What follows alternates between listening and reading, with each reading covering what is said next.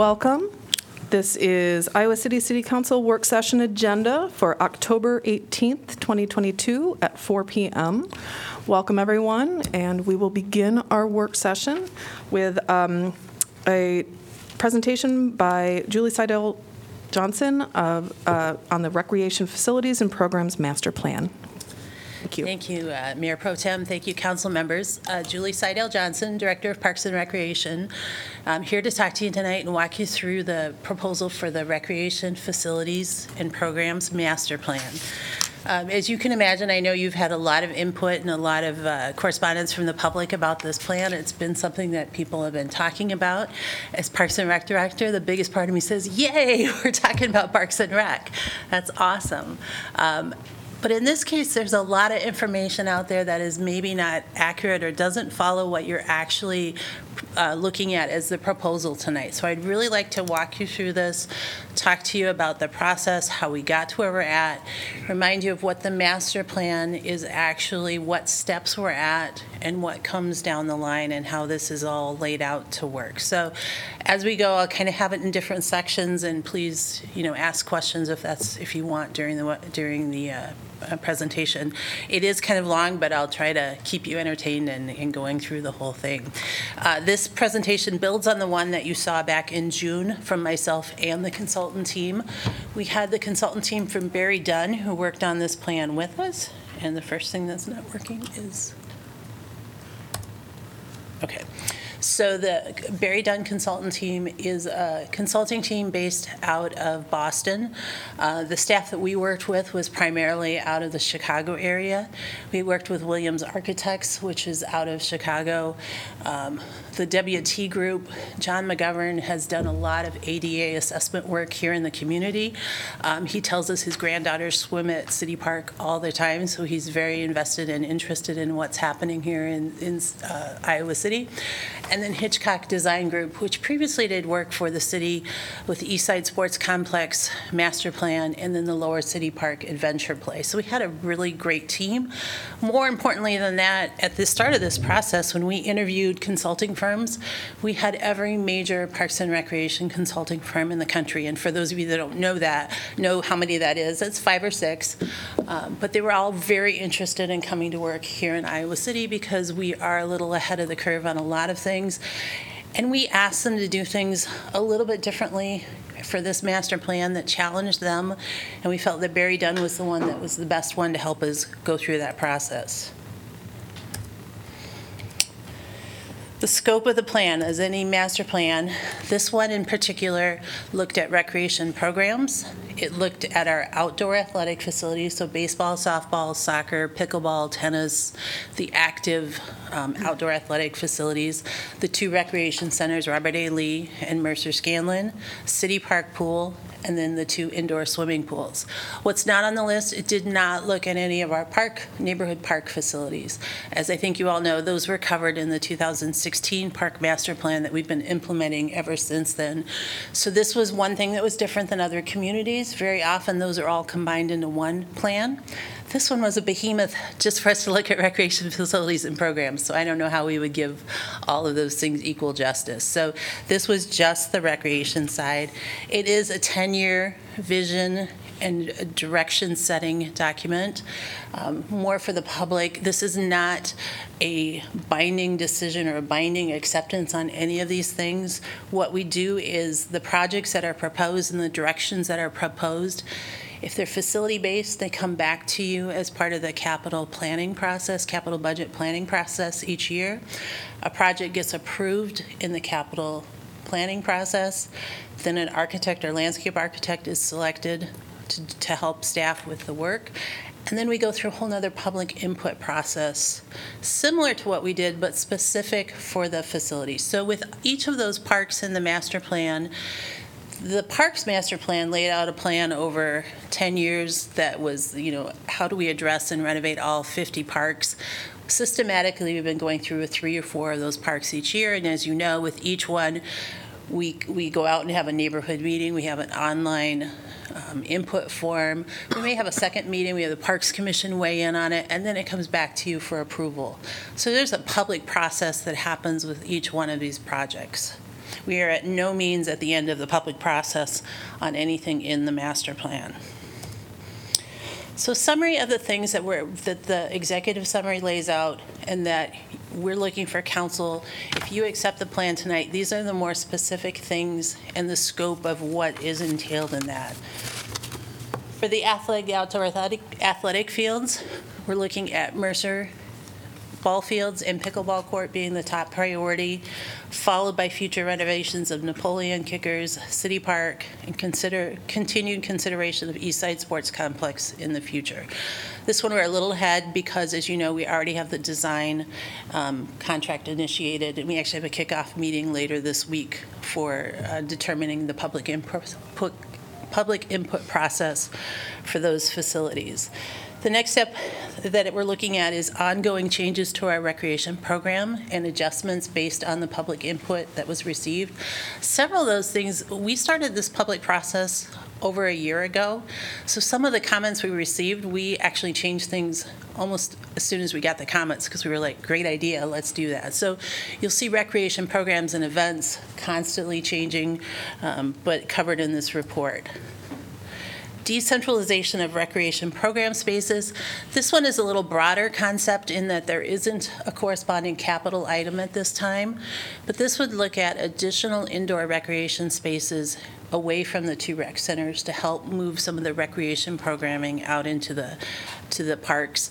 Think of it as kind of a step up from an indoor shelter, not a full rec center, but a, a indoor space that's usable year round. Some of the first ones we're looking at would possibly be in the Wetherby area, maybe a partnership with a nonprofit down there, or if we move forward with City Park Pool and changes to the bathhouse there, actually adding an indoor recreation space there as well. City Park Pool, we'll have a lot of information coming up on this one, but here's what you're actually looking at tonight. Um, The plan does recommend replacing the pool, and I want to be really clear about that. The- There's a lot of conversation about should we take the concrete out of the basin or not. The Plan will recommend that we start fresh, we take the concrete out, and we rebuild. Could be in the same exact shape that it's in now, but the concerns with the structure and the leakage and the piping underneath is such that we've been kicking the can down the road for quite a while. If you want a pool that's going to last for another 50, 60, 70 years, this plan says it's time to really address that and look at building a new pool. Lots of other decisions coming down the road with that, and we'll talk through that later in this presentation. It goes through an extensive design process in uh, end of '23 and through probably '24, with construction not until 2025. And you say, well, what if we start that process and we find out differently, that maybe we don't need to replace the entire basin? Okay, let's consider that too. But right now, it's pointing to the fact that we should do that.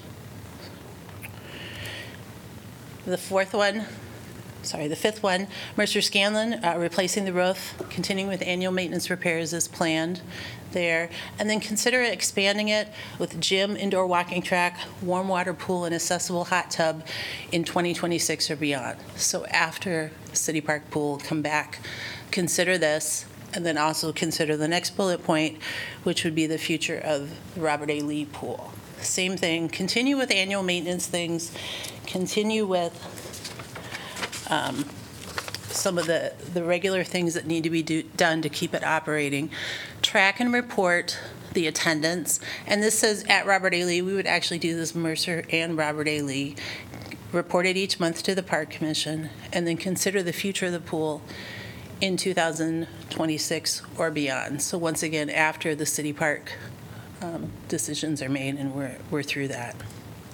And then finally, continue to monitor housing developments on the far west side, so past 218, some of the areas we've been talking about with Carson Lake or some of those developments. Once those become reality, uh, looking at what recreation possibilities or needs are out there as well. So those are the actual summary of things that you're being asked to accept tonight. So what's not on that list that you've probably heard a lot about? A design for the new city park pool.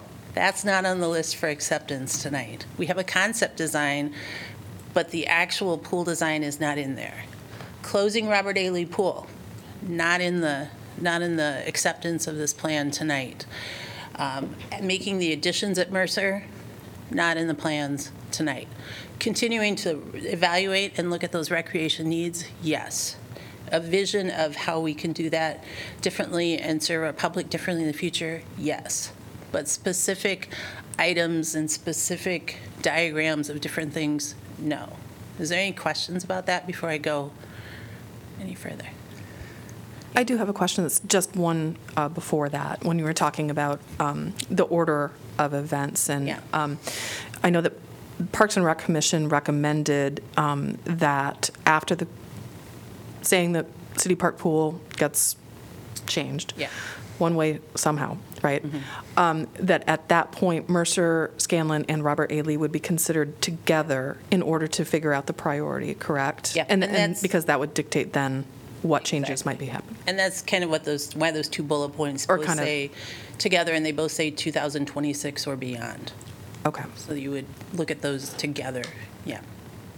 I have a question, Juli, just about the other, I think it was another recommendation from Parks and Rec relating to, um, like, the aquatics section of the plan itself, which aquatics is throughout and in all kind of elements of the plan interspersed. So do you understand what their intention was with that recommendation? So I have them right here. So I think you're talking about the motion that says, recommend the council approve a vision of all areas shown for the MPAC or Mercer Scanlon master plan with the exception of the aquatics portion. So they were Correct. specifically talking about the Mercer Scanlon building. They like the ideas of the okay. expansion of the wellness facilities, the gym, the walking track, those type of things. But they wanted to make sure that the pool needs were considered at the same time as the future of Robert A. Lee. And it indicated the vision, was that limited to the section in the plan that actually specifies vision? Do you know? I think it was, they meant, and Missy Forbes will be here to speak Okay. on behalf of the Parks Commission at the regular meeting, so you Okay, can ask great. her too. Um, I think they were specifically talking about the future vision for Mercer Scanlon. Got it. Thank you. Okay. So the influence, influencing factors on the overall master plan. So back to the start of this master plan. We did not go out saying, what should we do with our indoor pools? What, what should happen to any, to that? We said, what can we do better to serve our community with our recreation facilities and programs? And when we talked with all the different consultants that we brought on board, we said, here's something that's a little different, that's emerging in Iowa City ahead of a lot of other communities. But we have equity as a focus, we have access to our programs as a focus. Climate change is one of our main visions and goals, and we want to make sure those things are included in the recreation plan. I don't know of any other city that's done that yet. So um, that made our plan a little different and a little, I think, forward-thinking. I'm going to talk about those things in the next slide, so I'm going to move on down to some of the other realities that we have right now. And worker shortage and national lifeguard shortage are the next two things. Uh, Since the pandemic, I think we're all aware of the worker shortage overall. This hits us in full-time positions for maintenance, parks positions, but lifeguards. And the lifeguards thing is more of a national shortage, and I think we're going to see this in two parts. Right now, we see it as a result of the pandemic and people maybe not wanting to work and not wanting to do jobs where there's that close personal contact if they needed to do a rescue or needed to teach swimming, you know, some of those kind of things. I think some of this is, we're lucky here, we've gotten you approved a larger, higher wage, which has helped us keep a, a pretty good staff. Um, Kate, our aquatic supervisor, does all kinds of unique things with how she trains staff and how she schedules them and, and things that are really like immediate draws to get us from the lifeguard staff that's out there now, the pool of lifeguards. Looking down the road, though, and seeing what's happening around us, it's the bigger question of how many kids learn how to swim. Quite honestly, we are not going to have as big a pool as lifeguards in the future. Um, we're worried about that in that we're asking them to come in proficient in swimming, and with it not being taught in schools, and with it, you know, it competing, swimming lessons compete with dance classes and soccer practice and baseball and basketball and everything else that parents are trying to run their kids to right now it's going to be a tough go. So th- what that means for us is no, we're not giving up. I, I love aquatics, and I think there's a great future, and I think lifeguarding is an awesome first job for kids to, to enter the workforce with. Um, but it does mean we have, we have to be smart in how we build our facilities. And for the first time, we're saying to swimming pool architects, not only do we want things that are really cool and, and fun and all that, but do it in a way that uses the fewest lifeguards possible and keeps it the safety level high. So that's, that's a really different thing that this plan looks at that I don't think any other plan has looked at until recently. And then finally, there's been some desire for larger indoor spaces. This plays out more with these satellite recreation facility areas or the Mercer Scanlon um, improvements. So some of the difficult questions, and maybe difficult is not the right word, maybe it's unique questions that we used in this process. First of all, and the reason I want to go through these is because these terms have been brought back to us in public comment. And I think that their uh, versatility in these comments is as versatile as their use in, in normal public language. But the, here's what we meant. We said we want a plan that, that looks at equity in our community. Specifically, how do we get out and contact historically underserved populations people that haven't felt welcomed in our facility, maybe they're lower income, maybe they're new immigrants, what can we do to really make sure that their voices are heard? And there was a very much, we'll get to that, but a big part of our efforts in phase one was to do just that. Secondly, we have this word access. And in terms of this plan, access means three different things. We talk about access as in true ADA access or accessibility for people using mobility devices or that are vision impaired or have cognitive uh, differences in cog- cognitive functions. What can we do that makes our facilities so that people can get into them, that can get into the water in swimming pools as independently as possible, as inconspicuously as possible if they have a caregiver with them? How do we make it so that's a seamless process and so that they can use our facilities? And then how do they have comfort navigating? Do we have different levels of water, different types of water, and specifically in the aquatic centers? And then getting to fully compliant locker rooms and pool decks. The access then to location is kind of the more traditional access. How do people drive there? How much does it cost to park? Is parking convenient? Can they take the bus? Can they walk? Can they bicycle? Had lots of comments about that kind of access. And then the final access is about entry and program fees. And we've been doing a lot to reach out to make sure that our programs are accessible to people of all income levels, um, have quirky work schedules, have difficulty getting their kids to different programs. So we're, we're trying to hit those access things on all levels. The final one that's not really talked about in this slide is for the LGBTQ community. Uh, we have a lot of staff from this category that work for us, and we've said, what, what's wrong with our facilities? And the restrooms and the shower facilities come up time and time again. So moving towards more of a, a single user, changing space, places where you don't have to walk into a facility and decide, do I go on the male or female side? There's other options. Or if you're walking in with a, a father with his young daughter, you've got a, a changing space you can use. Things that make it more universal for all of our users. And finally, what about climate action and what does it have to do with parks and recreation? Uh, when we look at redoing any of our facilities, we're looking at things like water use, not only how much water we put into a pool to fill it, but how efficient are we at filtering it and keeping the same water in there? How much does that cost for chemicals and what kind of chemicals do we have to use? Utilities, everything in our facility from water saving fixtures to LED lights to possibly sol- solar or other alternative energy uses. I know here in Iowa City we've been talking about this for a long time. Adding it to a recreation facilities plan might be the first time in the whole country this has been done. And the fact that we said this was important as we looked at our facilities. So just noting those as some differences. Now, more specifically, how did using this equity lens change our process? How is this different? And maybe why are you getting the level of responses that you've gotten in the last few weeks or months? What was different about using this equity lens? Well, first of all, we had a lot of specific and additional outreach specifically for residents who haven't historically used our facilities, our city recreation facilities. Kind of the same list I just went through. historically disadvantaged people of color, recent immigrants, residents whose primary language is not English. Our initial efforts um, for the master plan input went out in five different languages. Our surveys had options to be translated, our website had options to be translated. We went out to community groups that, that serve those different populations. There was a huge effort to try to reach the people that don't just walk in the doors every day at our facilities. Um, residents in lower income neighborhoods, and there's a whole lot of other things that maybe make people feel not welcome in our traditional rec center. Maybe it's the way they dress, they want to swim, but they have religious preferences that say they need to wear a certain, a certain garment. Things like that that we can look at.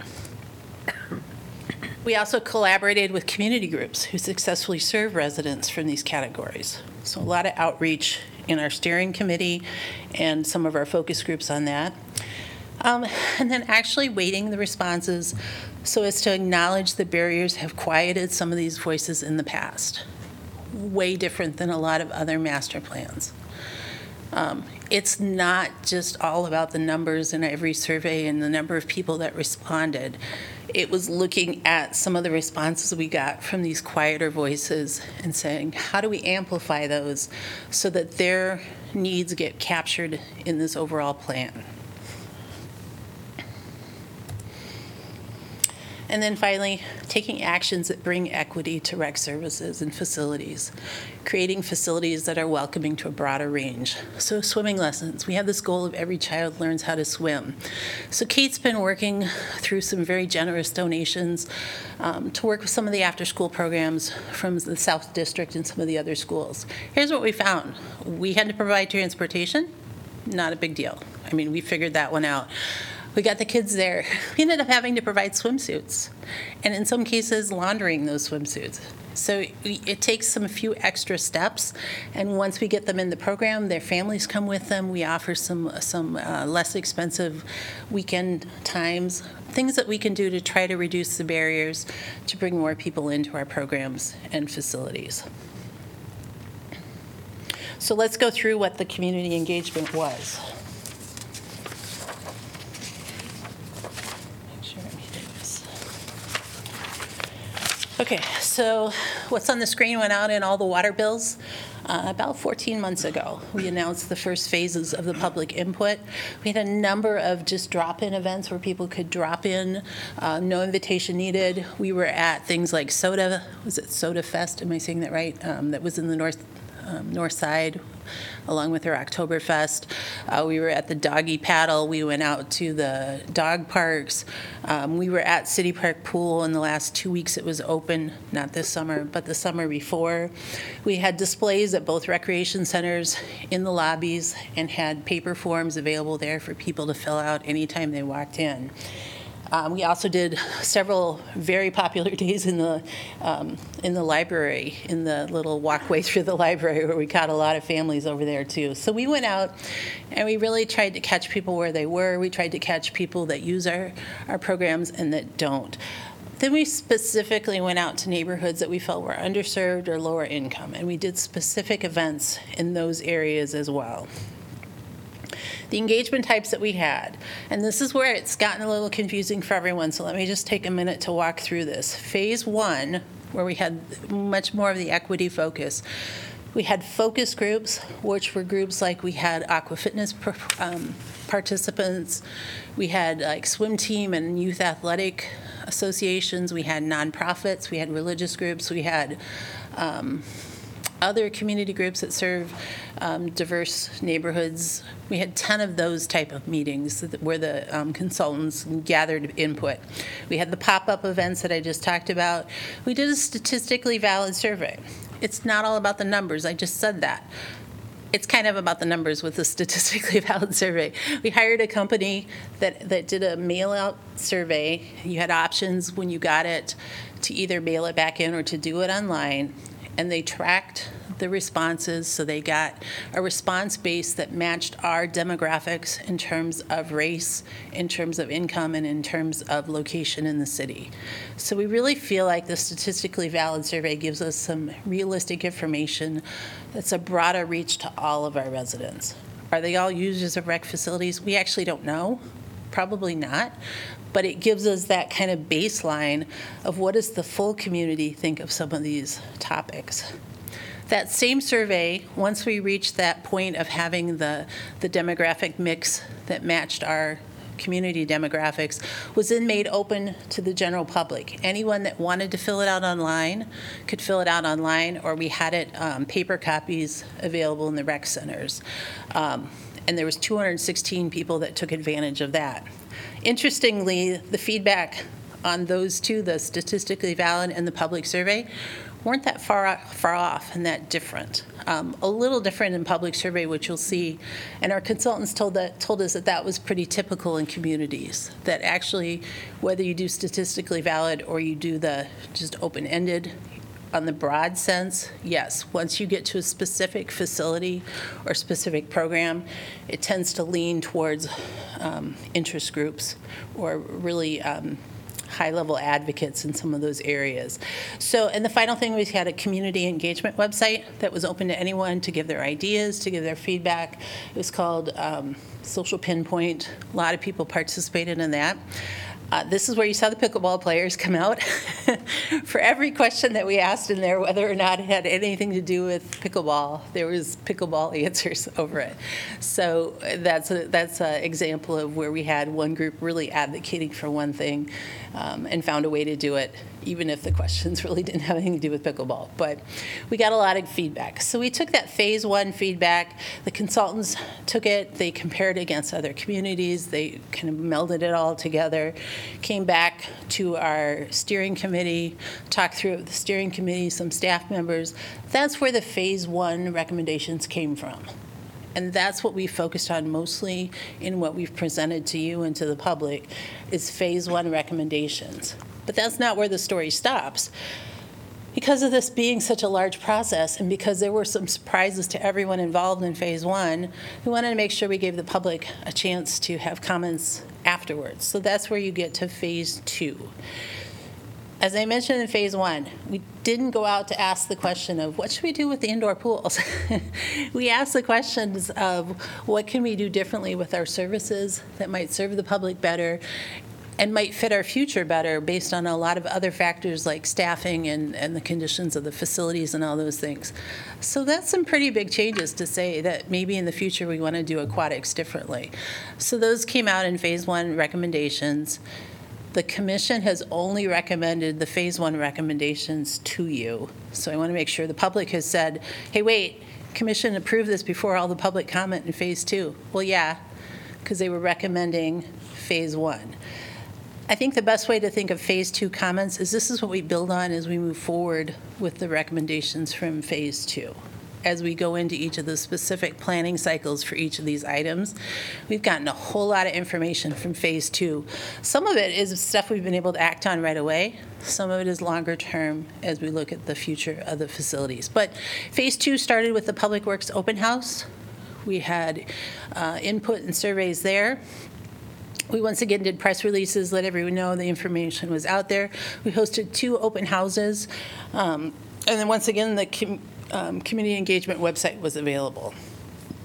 Um, No direct focused outreach on this phase. This is all self-selected, um, people that had specific, largely specific interests in various parts of the plan.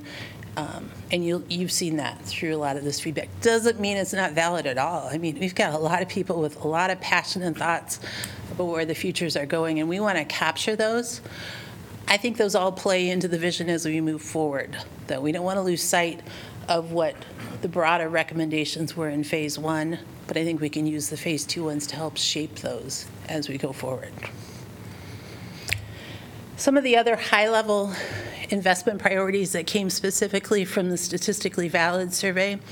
In the rec center, that's hard to read, um, we talked about there was a need for more adult wellness things. So indoor walking track or jogging track, an additional gym at Mercer Scanlon, weight room or fitness room coming back. We used to have a very small one there, um, maybe doing that again, meditation yoga studio space possibly. The outdoor pool amenities.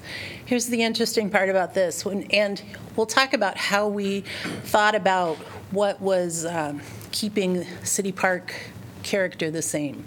here, when we asked people what was most important, it was shade, deck chairs, lap lanes of things that we already had, um, and then lazy river, which we'll talk about why that's not in the future recommendations, at least at this point. But in, in, in this survey, the things that people enjoyed seemed to be more about the atmosphere when they went to the pool, the overall experience, rather than a particular um, shape or type of swimming, other than lap swimming, obviously. Uh, Recreation programming, more in the adult fitness area, more nature programming. People love the farmer's market, more adult art classes. Once again, some of those things have already been implemented right now. Pool, pool programs, water fitness classes were very popular, lap swimming, senior aquatic programs, which kind of relates back probably to this- a lot of the aqua fitness and arthritis classes, and then swimming lessons. So. I'm going to walk you through very quickly the recreation assessment. So was there any questions before I go on about public input and how we did the public input process?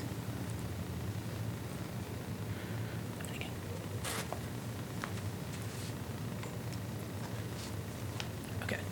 So the recreation assessment looked at our programming mix, our events, our programming, everything from farmer's market to swimming lessons to adult sports, youth sports, all that fun stuff that we offer. Uh, we found our core programs. Look at how big aquatics is. Aquatics, we agree, it's important to our community. Uh, that includes youth swim lessons, which is probably our number one, or it is our number one registration, registered program. Um, and also aqua fitness is in that level. And you can see smaller youth sports. That's partially because the Youth Sports Association take care of most of the larger soccer and those kind of leagues. But we do have quite a bit of youth sports. STEAM incorporates science, technology, engineering, art, and math into our recreation programming. That was something that was a highlight of our Parks Master Plan, adding more of that, so we've continued with that. The plan overall recommends expanding adult fitness and wellness activities, outdoor education, and then inclusive and adaptive programs. Uh, We have one of the largest inclusive and adaptive programs in the state. Um, They I think because Iowa City is home to a lot of group homes, um, a lot of the rural areas have uh, people that come to live here for the services. So our used to be only Special Olympics. It's now more than that. It's now more um, skill development, social programs. Um, those kind of things are very important. And our enrollment, once again, we show aquatics as one of the top ones, youth sports, um, and events. We did a heat map to show where our participants come from. I'm, I'm happy with what we see here. So we get a really good mix of participants from across the entire community. If one area stands out as maybe fewer participants, it would be around the university downtown area. Um, that's to be expected, though, because university students largely uh, are probably recreating with university services rather than city parks and rec. But overall, we have a pretty good and average or even reach across all areas. And another thing that we did that is a first, as far as this consulting team knew of any community, is we specifically had our rec staff go through and rate each one of our programs on several different areas of diversity, equity, and inclusion. So this was everything from how many different places do we offer a program so you get access to it? Do we offer it in different languages? Do we offer it at different times of the day or different times of the week to, to um, promote better access?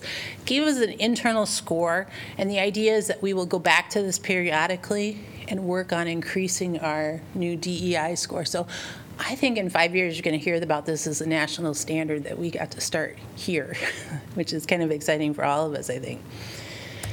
Um, so the key programming categories or the key thoughts that came out or priorities was fitness wellness, and that relates to the fitness and wellness spaces primarily at Mercer Scanlon, the indoor walking, jogging track, weight room, and fitness room.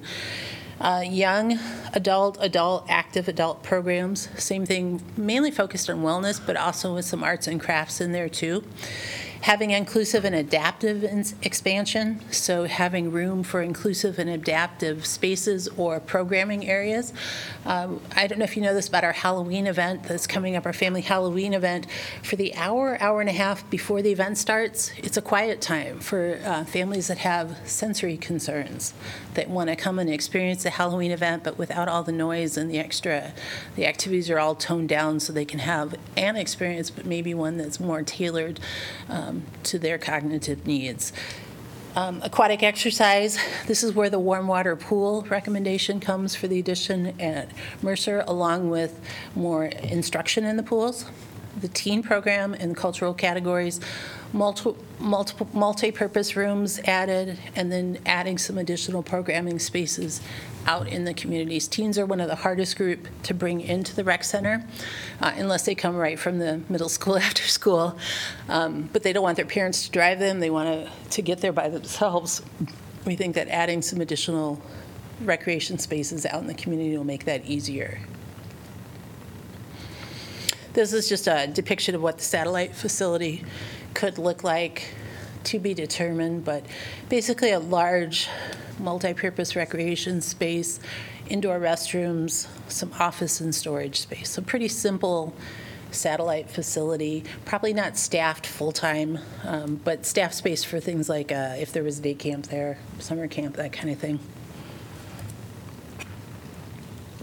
Outdoor athletic facilities looked at all of our outdoor active specific facilities. I won't go into this one in quite as much detail, but we'll certainly answer any questions. For each one of our facilities, Hitchcock Design Group came out, toured it with staff, talked with some of the youth associations and different user groups, and came up with a site condition index, listed out things, what's there now, what could be improved, uh, specifically looking at ADA access, looking at condition and safety elements, um, and then also looking at things that people are requesting, like shade or more restrooms.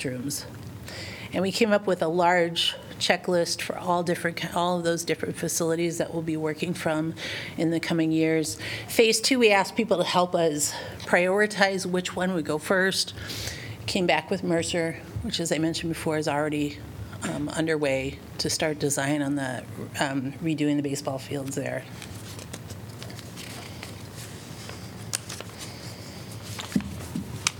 Came in to start City Park Pool, but do you have any other questions before I?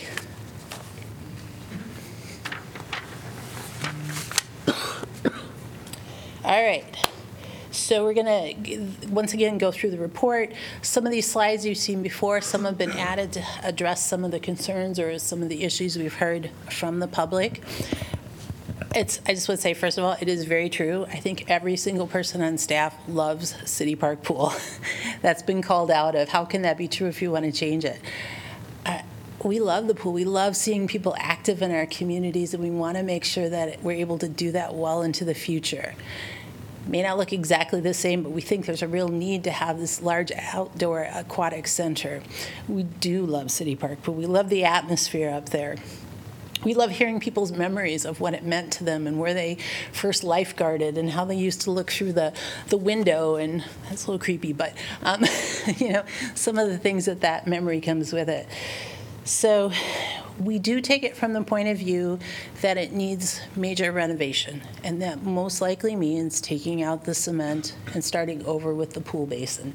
That comes from the very first part of the report where we had the architects and the pool people look at it. We also had, so there's the people, there's a lot of people saying, one of those reports says you could spend six to eight thousand dollars from an engineer to find out what's really wrong. We did that in 2017. We have it right here from Terracon, and their recommendations are almost exactly with what it says in the master plan, that there's a lot of short-term things you can do, but long-term, even they don't really know why it can't hold water and why it continues to shift the way it does. Because it's such a unique construction, because where it's sitting is maybe different in the soils. We just don't know the full answer, but we do know that no matter what recommendations we've followed, and we've followed these every year, it still leaks and it's still there's ways to improve it that we think should happen so i say that because in the phase one as i said we were asking more general questions there The one specific question we did ask is we said, if money was the same, would you rather have a city park pool renovated to the same way it is now or to something new and different? So that was a specific question asked of City Park Pool. And here's the responses. In that statistically valid survey, 67% of the people that responded said that they'd like to have a design, a new pool layout. Um, When we did the events, and this was both at City Park Pool, because we did, the last two weeks the pool was open, we did the lobbies of the rec centers, we did the dog paddle at the pool, same thing. 63% said they would rather have a new layout, and 32.7 said keep it the same. Online responses, which as you remember, were open to anyone who wanted to respond, those came in a little differently. 40, almost 46% said same layout, 40.5 said new layout, so still close. Focus groups kind of tipped the other direction. 52% wanted new and 47%. Do I share this with you as a final answer? No. But the reason I'm sharing it is this is why you got a concept plan that showed a new layout. Because we had data from phase one that said that's what the majority of people wanted to see. So when people have questioned, why in the world would you come out with a concept plan that looks so different? This is, this is the reason for it, the start of it. Okay? Phase two, which is, once again, after the concept came out, the feedback's different, and you've had that quoted back to you several times, and we'll hit on that a little bit. But phase one tipped towards the direction of saying, we enjoy City Park Pool, we want to keep it there, but we want it to look maybe a little differently, that meets our needs a little bit differently. And I think that, um, let's go through some of the quick assessment. We've been through this several times before. But the biggest things that are issues with the current pool is the water loss from the pool vessel. It continues to be somewhere in that 30,000 to 35,000 gallons per day. That's about three and a half inches of water from the surface every day, and it gets worse each year as the season goes on. So let me back up to the Terracon report and what it said to do. It said to go through and evaluate all the joints, any of the concrete spalling each spring, have a professional company. We have Mount Vernon Construction come in every spring. They blow out the cracks, the caulking lines, they re-caulk it with swimming pool level uh, caulk, and then we go in and we repaint with Tnemec paint to seal the, to seal that. We do that every single spring. It takes two to three weeks of our, pretty much every maintenance staff from government buildings gets to go get some sunshine and work on getting that pool ready. So we don't know why that doesn't completely seal the pool, because it really should. Over the, that's what all the recommendations would say, at least temporarily. But we also know by end of the season, we're losing just as much water. Let me show you, let's hope that our technology works here. Um, We have a video from yesterday. Of course, it's not going to work.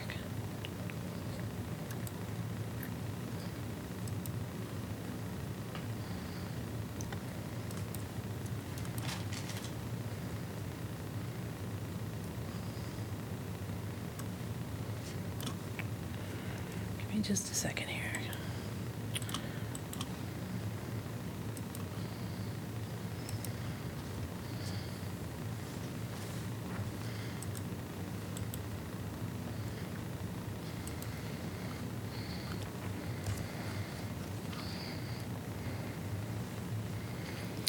Okay, um, Kelly, how do I switch screens?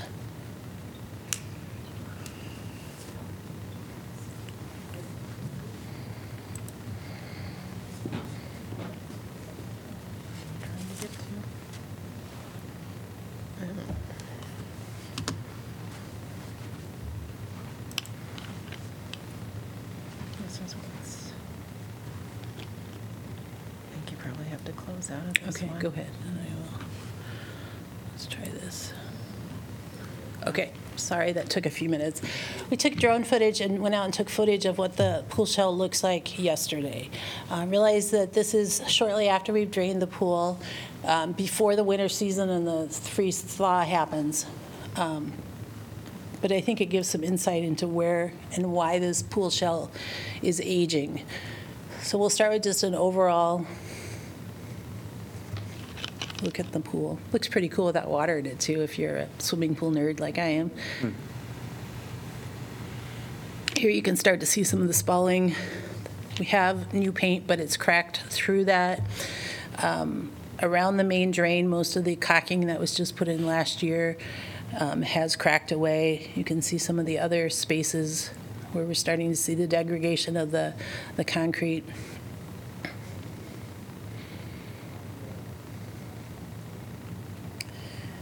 It's the smaller cracks and those kind of things that we think that that's where, especially at the joints, that it's soaking through. And something about the water table underneath the pool, typically you would have hydrostatic balance and the water would be pushing up at the same time it's pushing down from the pool. Here, it's, it's still not evened out for some reason, and we're still losing water through the entire season.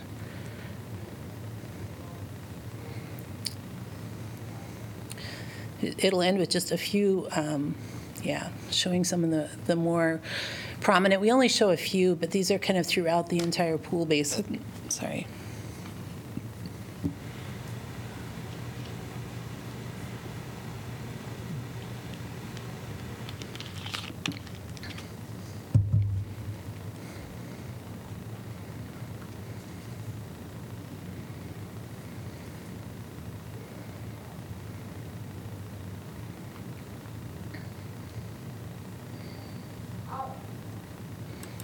Okay. While I change the video, do you have questions about what you see in the video? I'm not an engineer, but I've got two of them sitting over here. No, just kidding. Out of curiosity, what is the cost each spring for the, as, as so far unsuccessful attempts to try and reseal? Like, is there a, that, that two-week period? Yeah. I don't know off the top of my head, for instance, all of our staff time pretty much goes there. So that's like 10 full-time staff members that we, we put out there. We don't calculate that specifically as the cost. I know that the Terracon estimate had, and this would have been back in 2017, um,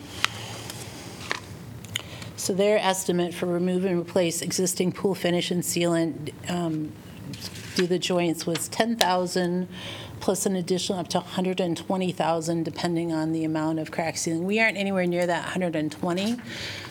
Um, And I hesitate to give you, I can get you that number that we spend every year because it's on just a few contracts and purchases. But I don't have that today. My other question, is there any concern uh, about, um, uh, for the water that's leaking out, is it doing anything to the substructure underneath the pool, the thing that the pool is resting on? Is that causing uh, some washout sort of issues, or any- any, any knowledge about, or any way to detect that? We don't know. It's, it's conjecture, but that's what every engineer that's looked at it is worried about. Um, Not only from the pool shell, but the age and the condition of the pipes underneath. I don't have conclusive ev- evidence. I'm sure that'll come up in your next um, correspondence, but that's just what people know of, of pools this age when we get to this. We do know we get wet spots outside of the pool and down the hillside, down into the main city park. Um, Never quite been able to address exactly where those are coming from before they seal up. The, the pressures of the ground, you know, change too, so, yeah.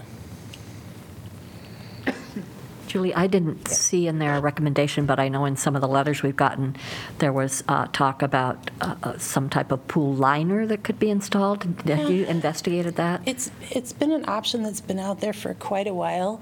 Um, It's going to buy you some years. It's not going to fix the, the, the pool shell. So, um, and we don't, I think there's an estimate, I don't want to quote the number again, in the master plan. It's similar, you know, with inflation to what was back um, in the earlier report. But five to 10 years, some, some, um, some sales reps will tell you 15. When they've looked at our pool, they come out and they go, whoa, this is huge. Um, So it's not typically done in, in this large of pool. Not that it can't be, I- it's just not a long-term solution.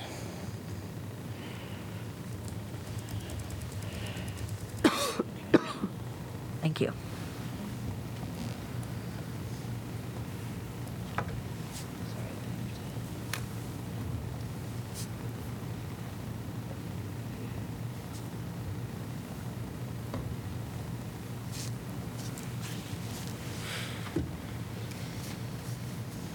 Okay, so the recommendations, these aren't changed from what you saw back in June from the um, consultants with, is the- saying that with a pool that's 72 years old, it's not suitable long-term investments to continue making the intermittent repairs. It really would say that the best thing to do is to look at this long-term and what do you want to do to provide the next 50, 60, 70 years. Pool structure is at or approaching the end of its useful life. Um, Plans should be made to replace.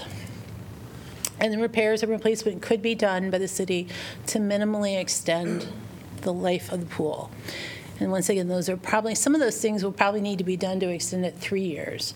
But if you're looking 10 or 15 years, then yes, we want to do a little more expensive things. We'll need to look at more of what's going on in the pump house. It just depends on the time frame of when we'd be looking at renovations down the line. So, any, before I move on, any questions, any other questions about that part of it?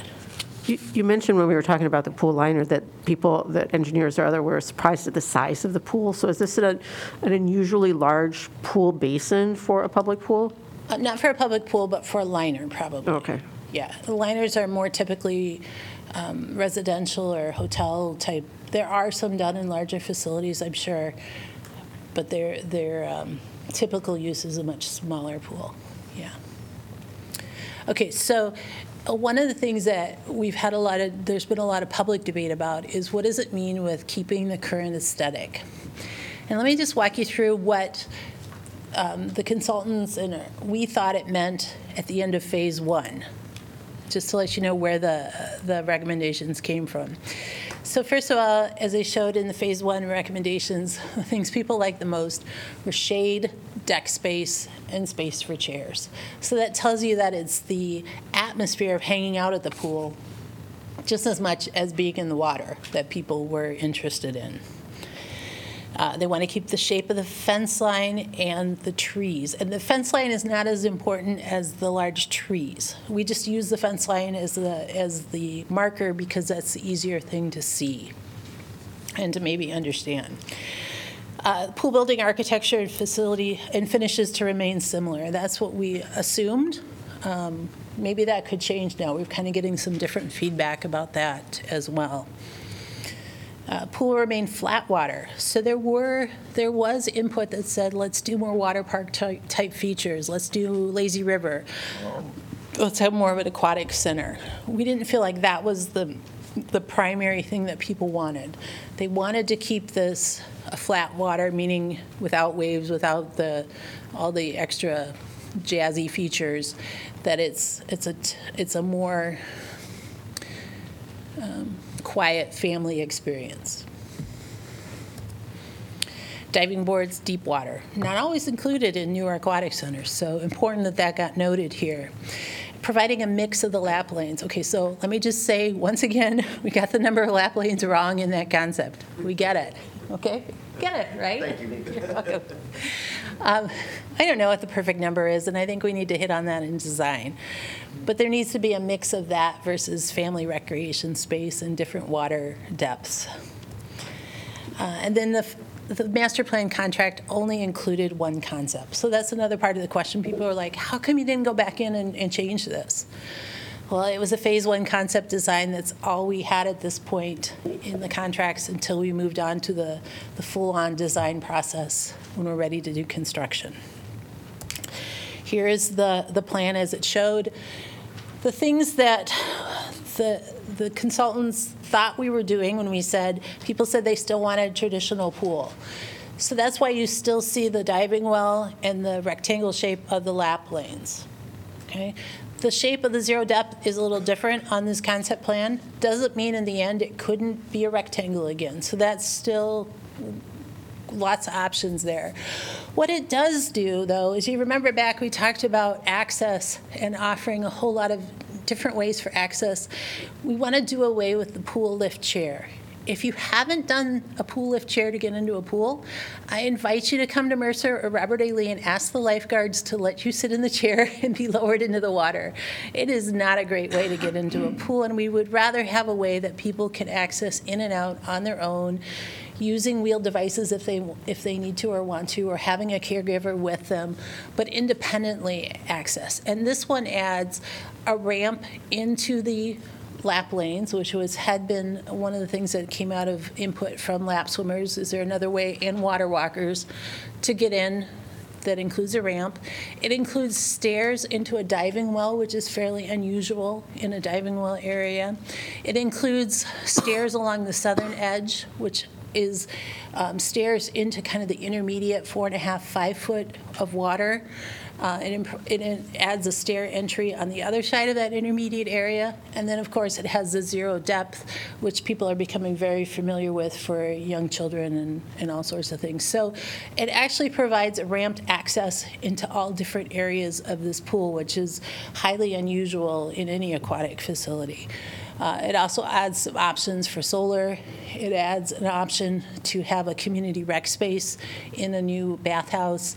It adds an option of um, having the restrooms move from what we call old, not old brick, uh, the gray brick restrooms on Upper City Park would probably go away, and we would incorporate those outdoor restrooms into this facility so they could be heated and also help serve that indoor rec space, but then that has one less plumbing supply area in the park as well. Um, The things that are made possible, I talked about the better water access, decreased amount of water. This goes back to the climate action goals.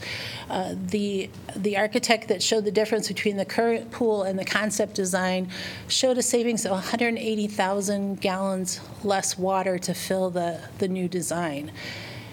Is that significant in itself in the one time we fill it in the spring? Maybe not. I mean, any, any water savings is, is, is good, but it's the long-term treating the water, maintaining that amount of water. All of those things would be less throughout the entire operating season. Interestingly enough, the bather load doesn't change. So bather load is based on the surface area of the water and the depth and types of water. So the pool would be able to serve the same number of people, different mix of activities, um, but with less water. Yeah. And so that was based, that, that amount of water saved was based on the current, on the concept, Phase One concept? Right. So given that, I'm assuming then that less water would be saved if lap pools were expanded? Or is that, It's hard to say. right, so not necessarily, I mean, so it's, Yeah. Um, I think that lap lanes no longer need to actually go over the 10 or 12 feet of water. So if there's a way to build them in that four and a half to five feet depth, there's some cubic savings right there. It's so we like would that. still sa- have some savings, just the idea of the way in which engineering and design now works. A new pool would allow us to have still water savings and the I think changes that so. were. Most likely, um, depending on the final design. But you'd also have the water saving through uh, different fixtures in the bathhouse and different showers and, and all those kind of other water saving, kind of low-hanging fruit things that we really haven't been able to have there, so. Uh, Is it, is it fair to assume that some of the water savings would be because you have, you have zero entry and you have, you have less really deep water, you have more water that's, that's, that's um, more shallow for, for, both for access and for, Some of that, uh, the largest saving would be changing the size of the deep water and the depth of the deep water, depending on the diving boards and what we would do there. So the, the current city park pool has a very large, deep diving well that is the entire nine lanes of the pool. If you could condense that into a smaller diving space, right there, you save a lot of the cubic water, but then also the zero depth, but you kind of had that already with the current pool with the two wings. So it's really going to be in the diving well, uh, the deep water space, and then um, determining whether the lap, like I said, the lap lanes could be in shallower water than what they have been, if- especially if they're not for competition, if they're for recreation uses, they can be more in that four to five foot depth.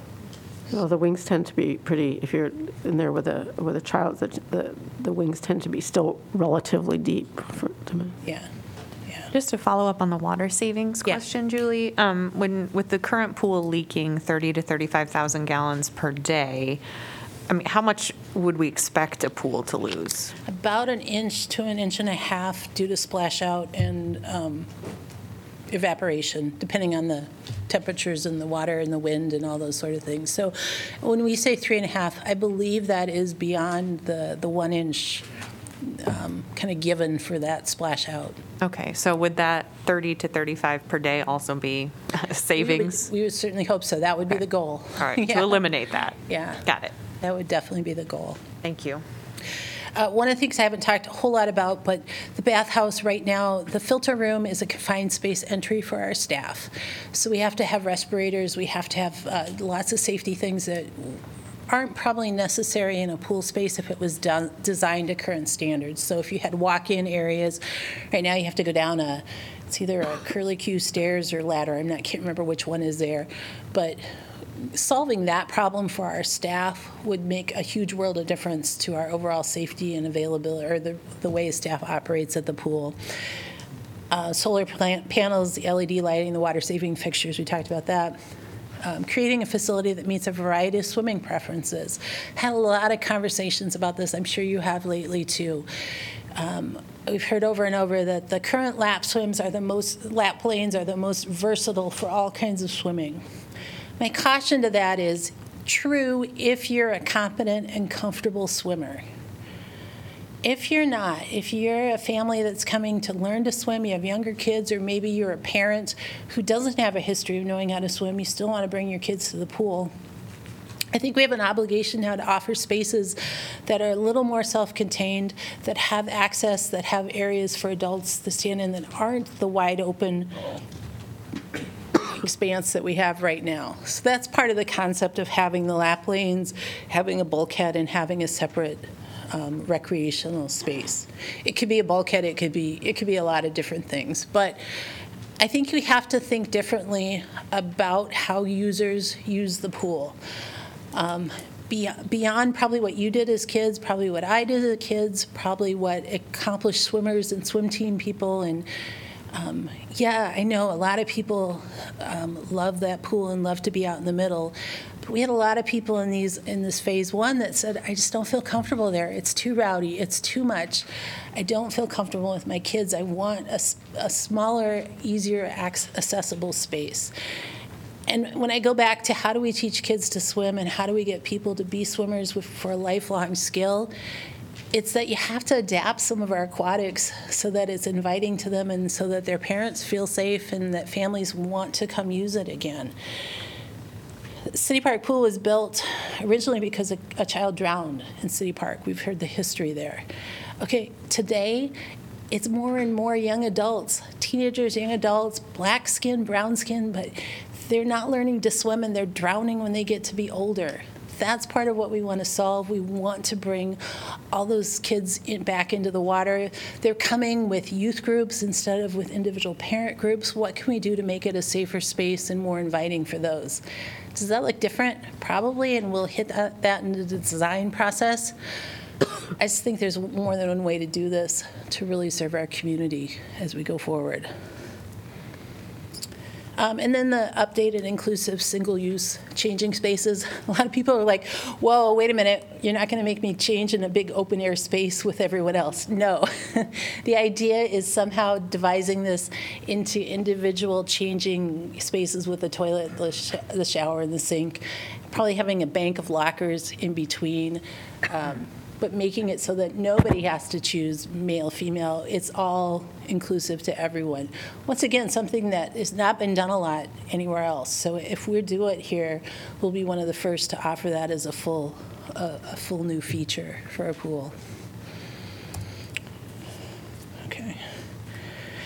Um, a few other things that have been noted about City Park. We talked about the engineering study that everyone says, why haven't you done it? Because we did. Um, The timing of the Parks and Rec Commission recommendation, people said, why did they do it before there was public input? Because they did it based on Phase One, and you're getting the input that would come in after that. So the input on Phase Two is being recorded. I think it's going to be very important as we move forward, but it was beyond the scope of what Parks Commission was really doing. And then, once again, the phase, the feedback mechanisms from Phase One, we've been through this a couple times, but just the, the point that Phase One was very much targeted. Phase Two, has been self-selected. Doesn't mean one is, they're both important, but I just want to point that out as a difference. So when people say they haven't felt like they've been heard from um, some of the Phase Two feedback, yes, I think, I think we are hearing them. But that's exactly what we also heard from Phase One, is that people that were really grateful that they hadn't been- felt they'd been heard ever before, we reached out to and got their input on. I don't want to lose that as we move through this entire process. Um, When we, when we take the extra steps to go out and really solicit feedback from groups that haven't been using our facilities, I want to make sure that we take that into account and give it some weight, as well as our, our tried and true users that have uh, very specific opinions as well, if that makes sense. Okay, so here's the things to be decided in the future. Appropriate number of lap lanes. I'm not, a lot of you are lap lane people. Uh, Lap lanes is, should it be the separated area with additional hours, or should it be part of the pool and open for general swim? The, the, the concept design showed it so it could be available from basically sunrise to sunset, um, specifically for lap swim. Uh, That wasn't particularly received well, so I think we need to drill into that a little bit more to see if, if that still might be helpful. Uh, Mix of the water depths, location and shape to be decided, play features. We still have people that really would like to see slides. Uh, We have it kind of curbed down to fountains, um, possibly a current channel, not a lazy river, but a current in one corner, s- um, smaller slides, um, things in that zero depth area, kind of like splash pad features, but in the zero depth area. But still to be determined. And the future steps for City Park Pool is once again the public input and design process. This is a change, the date, we had been advertising it all along is 24. My boss said today, make sure you say 23, and Jeff, uh, 23 and 24, because likely we'd be choosing the consultants at the end of 23 and trying to kick it off. Knowing just even now how much input people want to have, we want to make sure we have ample time throughout all of 2024. So that is a change from what's printed in the um, executive summary and everything else you've seen. Um, But we'd have a whole new public input. It could be the statistically valid survey again, focus groups, public design charrettes, kind of our typical park or pool design process um, with lots of input from the public, the commission, and ultimately council before final design is chosen. Okay, any other city park questions? Shawn? No questions, but uh, just want to express gratitude for the way the Phase One methodology in reaching out to groups. I think that's, that's a laudable goal and accomplishment, so. Okay, so with the process, we also looked at our indoor facilities. We did look at both the rec centers and the indoor pools, but you'll find that the process ended up focusing much more on the indoor pools than the overall rec centers. So Mercer Scanlon, as you know, we've done, recently done a lot of larger repairs, a new HVAC, BA, um, BAS, um, the control system, sorry, I've forgotten what that stands for right now, uh, dehumidification system, uh, new on-deck locker rooms there. So we have a lot of newer things there. Most of the things found by the walkthrough were smaller things, and a lot of those have been repaired since we actually got this initial report about a year ago. So some of the, the cracked tiles and those kind of things have already been addressed. Other larger things like the roof, uh, we have, we're planning for in the budget. So um, kind of the theme on Mercer is that there's not a lot of big picture current renovation needs at that pool, mainly because you've spent a lot of money there in recent years. Uh, One of the things it did recommend is a lot of changes to the wading pool. And how many of you knew there was an outdoor wading pool at Mercer? Not very many people, it wasn't used. We've actually shut that down this summer and not even opened it. Um, It had some leak problems and access issues, so it, it wasn't open this summer. I don't, we didn't get any comments about it not being open, but that's a change since then. But what it did was look at a concept drawing that would look at adding this warm water pool with a ramp access for both aqua fitness, um, arthritis exercise classes, and swim instruction. Um, It's shown as three lanes, Once again, that's a design detail. We don't know, and that's one of the first comments we got is it's probably not big enough. Okay, you know, that, that could still be looked at. Could it be four or five lanes if it needed to be? The other big thing here was the ramp in uh, hot tub. We have a hot tub there now, but it's up on a platform and not fully accessible. And the people that want to use it most have, uh, have walkers or have accessibility needs. And having this one with a ramp, wow, it would be another one of, first of its kind in the area, I think, that is a publicly owned pool if we could pull that off. So it looks at adding those features here so that you could maintain the lap swimming in the main pool, the swim team use in the pool. Uh, You would move a lot of the swimming lessons over here because it would be a dedicated warm water pool and space, as well as having aqua fitness. Um, We had concerns about people wondering about deep water aqua fitness a design detail still to be determined. Would that warm water pool have a deep area?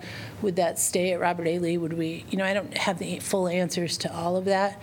But the idea here is that by consolidating it and moving these over, we would be able to staff it with one set of staff, both maintenance facility-wise, supervisory, lifeguard staff, and then if eventually we decommission Robert A. Lee Pool, the report does lead towards combining and offering it in one spot. So people say, "Well, why would you say decentralize other programs but centralize aquatics? And it really goes back to those points of looking for ways to be more efficient in how we're operating, looking at what our true availability of lifeguard staff, maintenance staff, and the expense of just maintaining two large aquatic centers within relatively short distance of each other in an ideal world, we'd probably have six indoor pools. That would be awesome. But I, you know, I don't think that's sustainable. And this report says that maybe 10 years from now, we want to consider is it sustainable for us to have two indoor pools in two different locations, especially with the fact that the university facility downtown is a short distance away. We also have the Coralville indoor pool, and North Liberty indoor pool. So when you look at service of indoor pools in this region, we're set up really, really well. Um, And the recommendations would say that only if we would go ahead with some kind of renovation and addition here, would you look at the other step of doing something different at Robert A. Lee? I'll get more to Robert A. Lee in a little bit, but this one does show that as a possible renovation. It shows the locker rooms as a big blob here, but also being changed into single-user changing spaces, um, adding, making the restrooms in the lobby area into single-user with one of them being available from the outside, so it would be available most hours, even when the building was closed, um, and redoing some of the other staff and use spaces in that main lobby. And then the Scanlon Gym concept would be to add a third gym, add a walking track. We have concepts that show it both with an elevated walking track or an on-grade. A lot of concerns about the on-grade and basketballs and volleyballs hitting people, so um, probably looking at it elevated if there's a way to afford that. Additional multipurpose and fitness spaces here, things like the meditation room that was asked for, or additional uh, fitness areas for adult classes. Questions on Mercer Scanlon?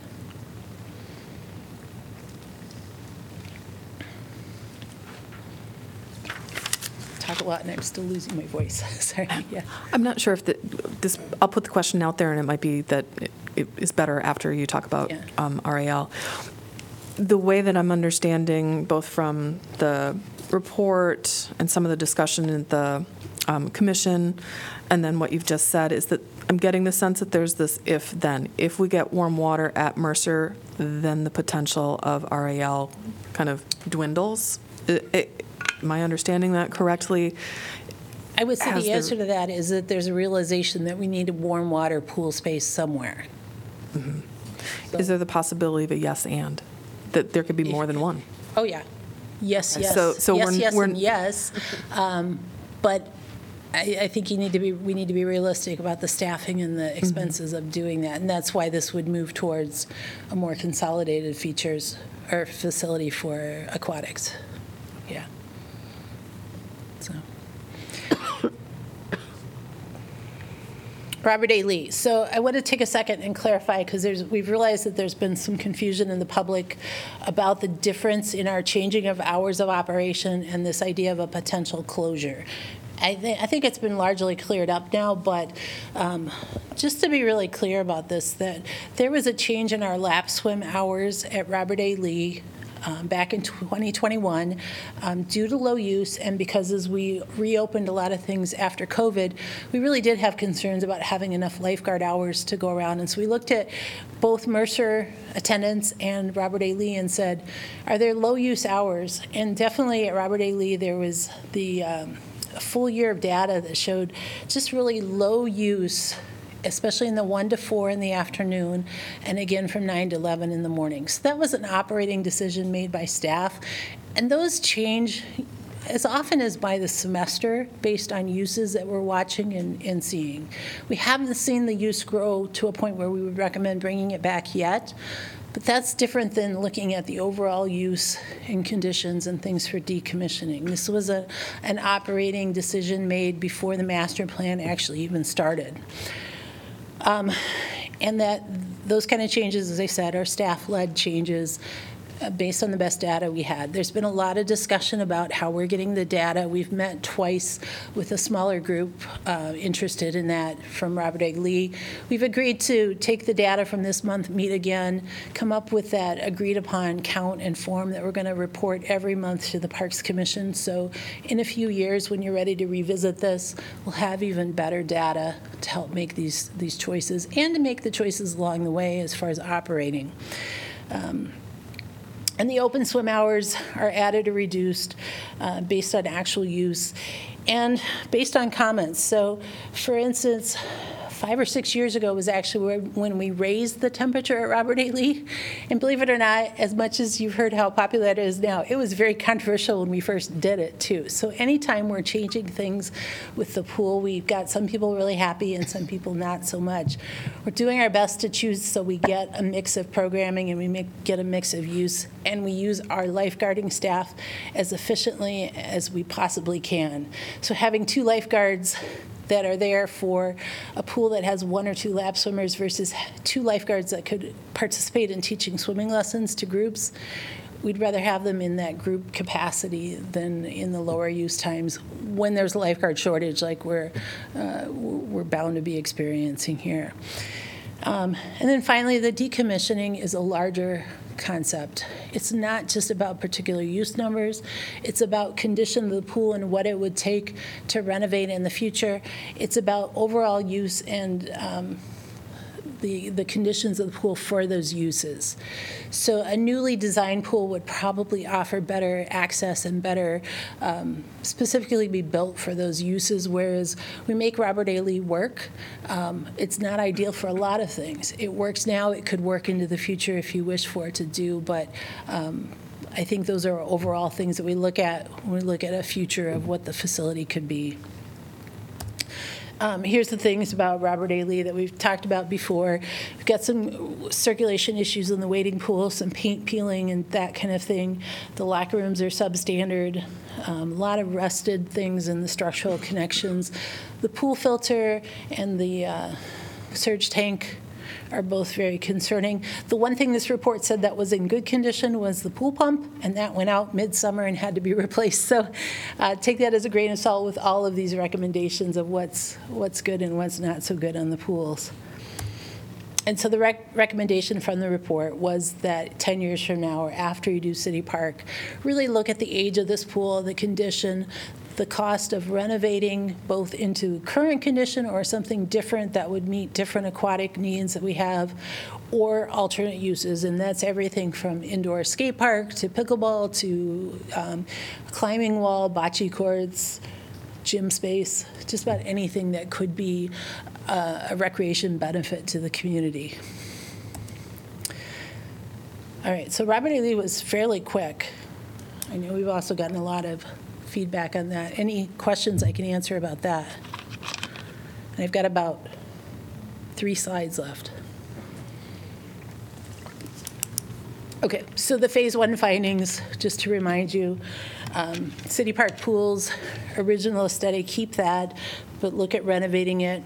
Grow the programs that are focused on specific cultural experiences, add programs for teens and the four adult age groups, look at supply and demand in adult fitness, Robert A. Lee Indoor Pool is in need of some extensive and expensive repairs. Some of those are scheduled, some of those are still pretty unknown. Uh, Warm water pool would provide different access for lessons. Additional facility space is needed for multi-purpose, and that could be centralized or decentralized in the future. Um, And then for the outdoor athletic facilities, look at updates that, and renovations to current facilities first um, before expanding into the new facilities. That's different than probably than the phase two comments. These are the ones that have mostly been quoted to you. The 60% of people that didn't agree with moving things to Mercer, 60% of people who responded to phase two said that, not 60% of people in the plan. Or 60% of people said, and I forget the exact comment, but of wanted to keep City Park the same.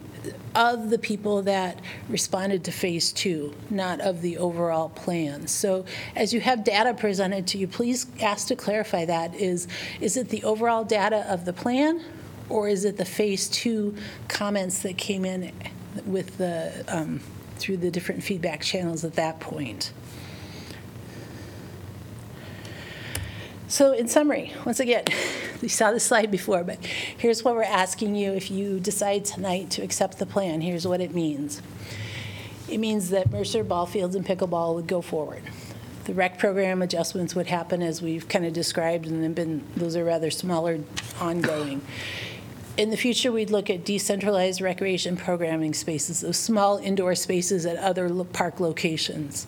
City Park Pool would look at replacement in 2025, but with a design developed in a full input process in 2024. The concept design was just that, a concept design. You're not approving a final design for City Park. Same with Mercer Scanlon and Robert A. Lee. These are concepts to look at once the City Park Pool project is done, or if a tornado takes one of them out in the meantime, um, then we would look at how that all plays into the overall recreation needs, and then monitoring that west side area.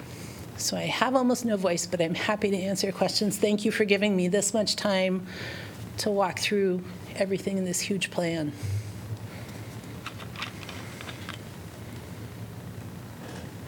So thank you, Julia. So To me, what probably was the most useful was, um, or not the most useful, one, one of the most useful aspects was what um, uh, Councilor Harmsen referred to, which was the the detailed explanation of equity and accessibility, and all the different aspects that go into that, and went into that as you were thinking as well as climate, but particularly ac- accessibility and equity. I have a really fundamental question. So, um, I know you went through it on a couple of slides, but the recommendation is not, in this plan, is not to close RAL, but is to consider its status and the needs of the community after Mercer, or I'm sorry, after City Park Pool has been done, so somewhere, and probably we're looking at about 2026 Correct. to, at that point in time, see what's going on with the pool and gather more community input on what should we do with it.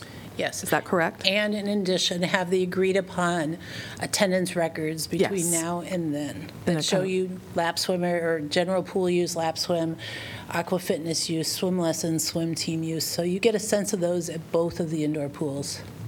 And then the second, again, probably obvious point, is that the con- the conceptual pool offerings that we had are that, something for us to actually, in many ways, the input that we've received helps put us ahead in the design process because these are not the designs, correct? I mean, if I'm, can I be that blunt? These are not the designs. These were people, these were, sorry, not people, these were um, representations based on feedback.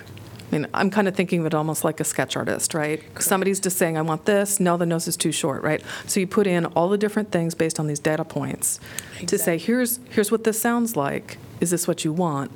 And now we're hearing no. But all of the input that we've been getting can be used to go into a design uh, if we get this passed. Brilliantly said. that Yes, essentially how exactly. this works? It is the concept that was based on the Phase One input o- only, but given to people to give them something to react to, so they understand what's possible or what's not possible of the space. Um, Thank you. That's all.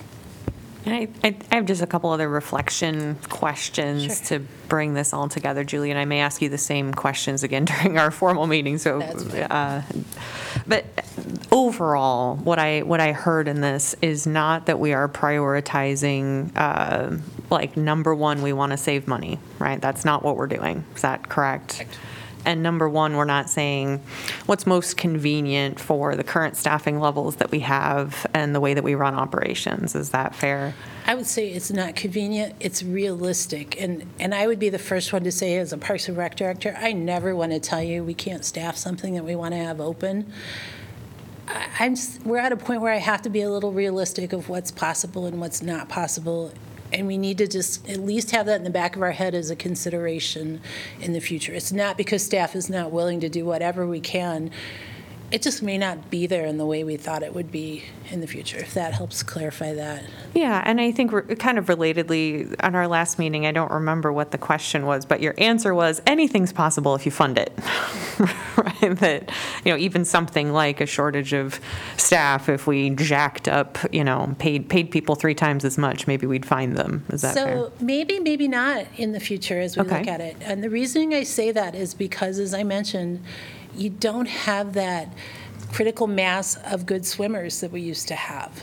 So right now, we offer free training for lifeguarding already. We offer a really nice starting wage. We offer really cute T-shirts. We offer, you know, as many fun and interesting things as we can to recruit from the current pool of lifeguards.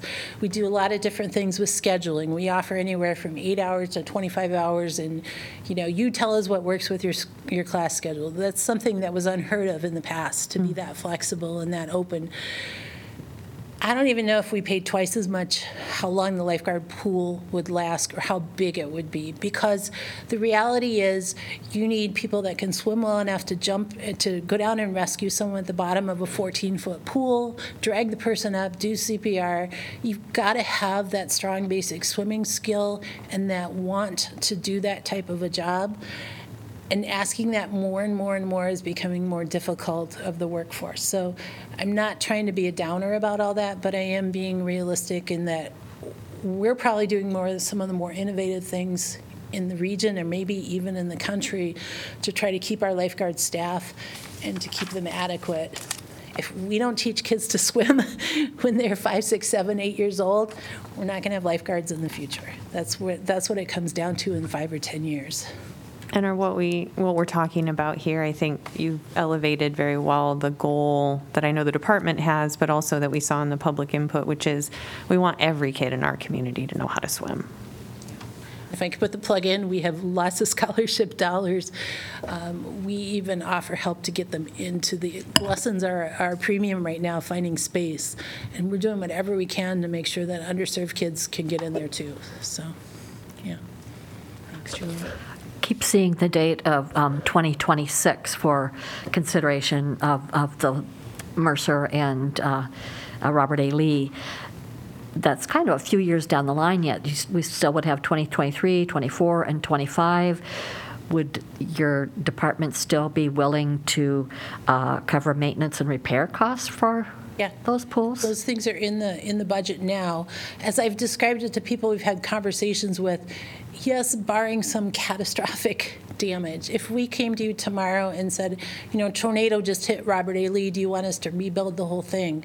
I think you got to have a, a pretty in-depth conversation about it at that point.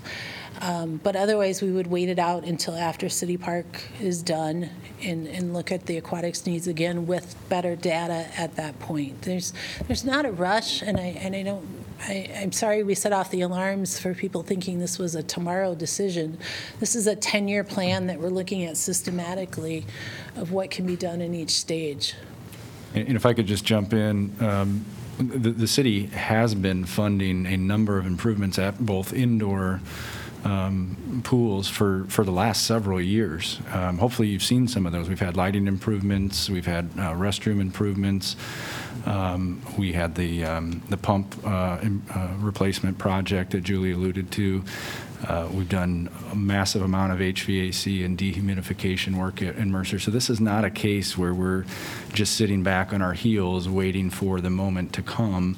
We are doing a, a, a lot of work and making a lot of investment um, to, to keep these pools operational. This is more just a, a moment in time where we step back from a big picture viewpoint and say, this approach probably isn't going to continue to serve the community forever. It's probably start time we thinking about more permanent solutions.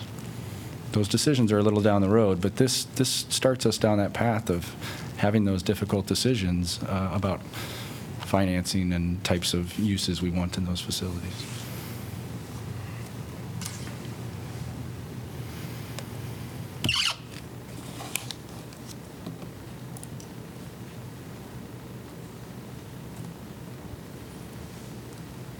Any other questions, council? No further questions. Thank you so much. Yeah. This has been extraordinarily illuminative and Thanks for Get some giving me tea the and time. honey. Yeah. Okay. Uh, Moving on, we have clarification of agenda items. Anyone? Okay, information packet discussion, October 6th and October 13th. Let's begin with October 6th.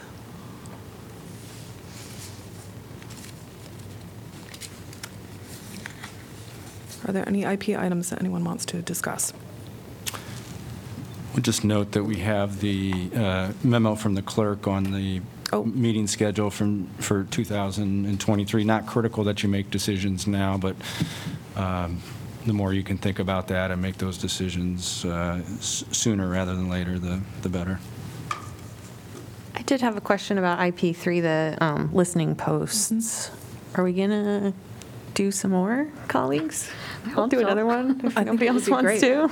I, I was going to recommend, one- on one of the items on your list was the Pheasant Ridge uh, Neighborhood Center, and we haven't been over there for quite a while. I- One I did several years ago was very well attended, and some of the other ones, in fact, uh, aren't appropriate now weather-wise, uh, uh, like the farmer's market, and, and uh, I think there was something that was closed now, too. I can't remember what it is, but I Oh, would Uptown recommend the Bills, I Pheasant. Ridge to be Yeah. the next one, Uh, and soon, sooner than later. Well, and it does discuss, um, or I'm sorry, suggest quarterly posts, um, February, May, August, November. It's been since May that we've had a listening post. Uh, Do we want to try and squeeze one in? I also recognize we're coming in on, you know, holiday season and whatnot, but certainly we might be able to think about um, the possibility of doing one of those, or if we want to wait until February, because I know we're also going to be hit with budget stuff in January, so, thoughts? And I, I, uh, I would say that it's worthwhile trying to squeeze one in, in particular because we're coming up on the budget season, so that we can also hear from people on what their wants are there. Be great. I would agree. Agree. Uh, Typically, we would have uh, a couple councilors who would want to do it, and then I would just work with them on a date that works for both Oh. of them and work with the facility. Sure. I would be willing to throw my head in that ring, but I don't want to block any other councilors out who maybe haven't had an opportunity as recently as I have. But which was not all that recent, it was last February? January, I think. January? Yeah, so, so I'd definitely be interested unless it blocks somebody else. Same. I would be interested, especially if we did it at, at uh, Pheasant Ridge, because that's my neighborhood and my district. Sure. Yeah, I'd be willing to, in November, is that what you're, November. Mhm. So I hear uh, Councilor Taylor and Councilor Thomas for November, and to work with Kelly on that? Awesome. Do we want to try and plan one out again? A a few more? I mean, we can be efficient, right? I, I think that's a good idea, because otherwise Then maybe it- it'll then get it's- pushed under the rug, and we'll forget Exactly. about it with budget coming up and I everything. agree, I agree. So why don't we say, let's go with the suggestions from Kelly, she knows how this works pretty well, Uh, February? Any takers? Shawn, do you want to? Oh, sure. Yeah. Yeah, that'll I'm work. just, On February? All right. I'm going into mom mode. That'll be your month, Yeah. Shawn. Shawn. Sure. February. Can I do it again? Sure. Yeah. We were a good tag team last year. Yeah, time. that worked out well.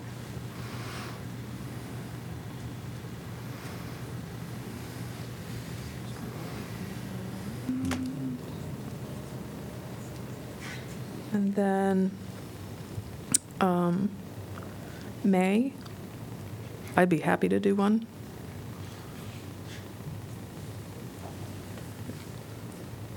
I'd love to volunteer the mayor. Maybe put him in as tentative.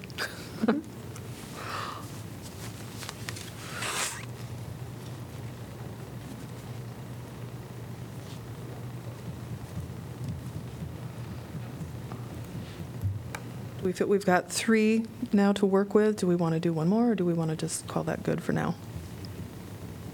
I think that's good, and then the mayor can get back in on some of this, so. Mm-hmm. Yeah, and I did not, I was speaking on the one hand truthfully, on the other hand facetiously. So, I mean, obviously, if that doesn't work for him, then I would love to partner with someone.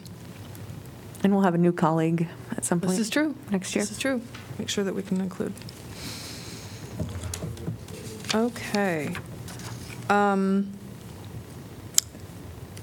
University of Iowa Student Government, I see that we have someone here.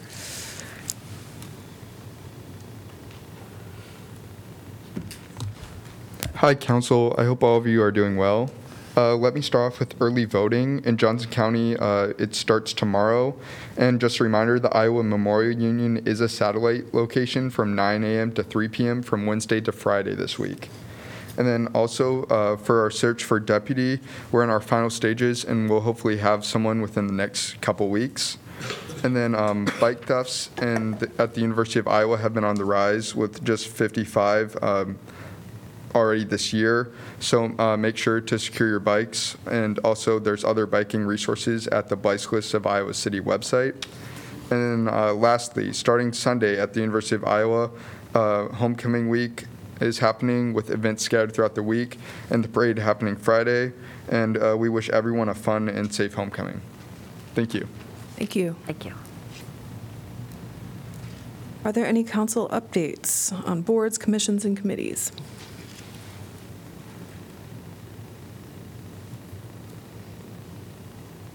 No? Okay. Um, Why don't we turn, actually, no, I think that's it.